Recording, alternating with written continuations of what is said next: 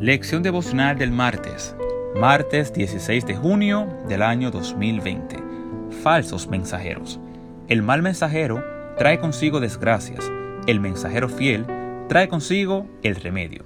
Proverbios 13:17. A lo largo de mi vida pastoral, He recibido todo tipo de materiales que lanzan viruelos ataques contra los líderes del pueblo de Dios, pretendiendo fundamentarse en los escritos de Elena G. Pero hoy, gracias al desarrollo tecnológico e Internet, este tipo de diatribas se ha multiplicado y se ha vuelto aún más bravuconas. Las acusaciones son muy variadas, van desde las ingeniosas a las más grotescas, pero en muchos de esos análisis se observa una marca de manipulación frente a las aludidas, sazonadas con ingredientes como el resentimiento y el espíritu de desunión. Esto destruye la seriedad de los argumentos y deviene en encolorizados ataques que acarrean oprobio a la iglesia. Esto no es nuevo. La propia Elena G. White advirtió al respecto al mal uso que las personas daban a sus escritos.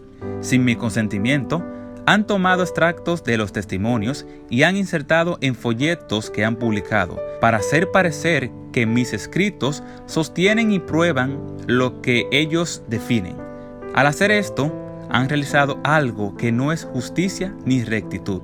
Al tomarse la libertad injustificables, han presentado al pueblo una teoría que es carácter engañoso y destructivo. En tiempos pasados, muchos otros han hecho lo mismo haciendo parecer que los testimonios sostenían posiciones insostenibles y falsas. El Señor ha dado a su pueblo mensajes oportunos de advertencia, represión, consejos e instrucción, pero no es apropiado sacar estos mensajes de su contexto para colocarlos y que parezcan dar fuerza a mensajes erróneos. Testimonios para los ministros, página 32-36. Los jóvenes son uno de los sectores de la iglesia más susceptibles a este tipo de engaños.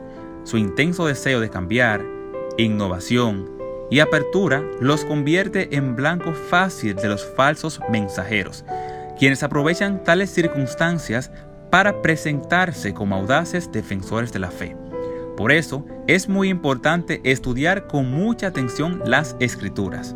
Las calumnias, las descalificaciones, los agravios, no son un método aceptable para un genuino mensajero del cielo. Quienes utilizan tales artilugios solo revelan su profunda animadversión hacia otros, tal como dice Salomón. El de labios mentirosos encumbre al odio. Proverbios 10, 18. En tales mensajes no hay edificación de la iglesia ni crecimiento espiritual, sino que hay contienda, polémica y división en el pueblo de Dios. Este día Pide al Señor escuchar su voz nítidamente. Esto fue la lección devocional del martes, martes 16 de junio del año 2020, esperando que nos cuidemos de aquellos falsos mensajeros, pero sobre todo que vayamos a la Biblia y escudriñemos su palabra con discernimiento previamente pedido.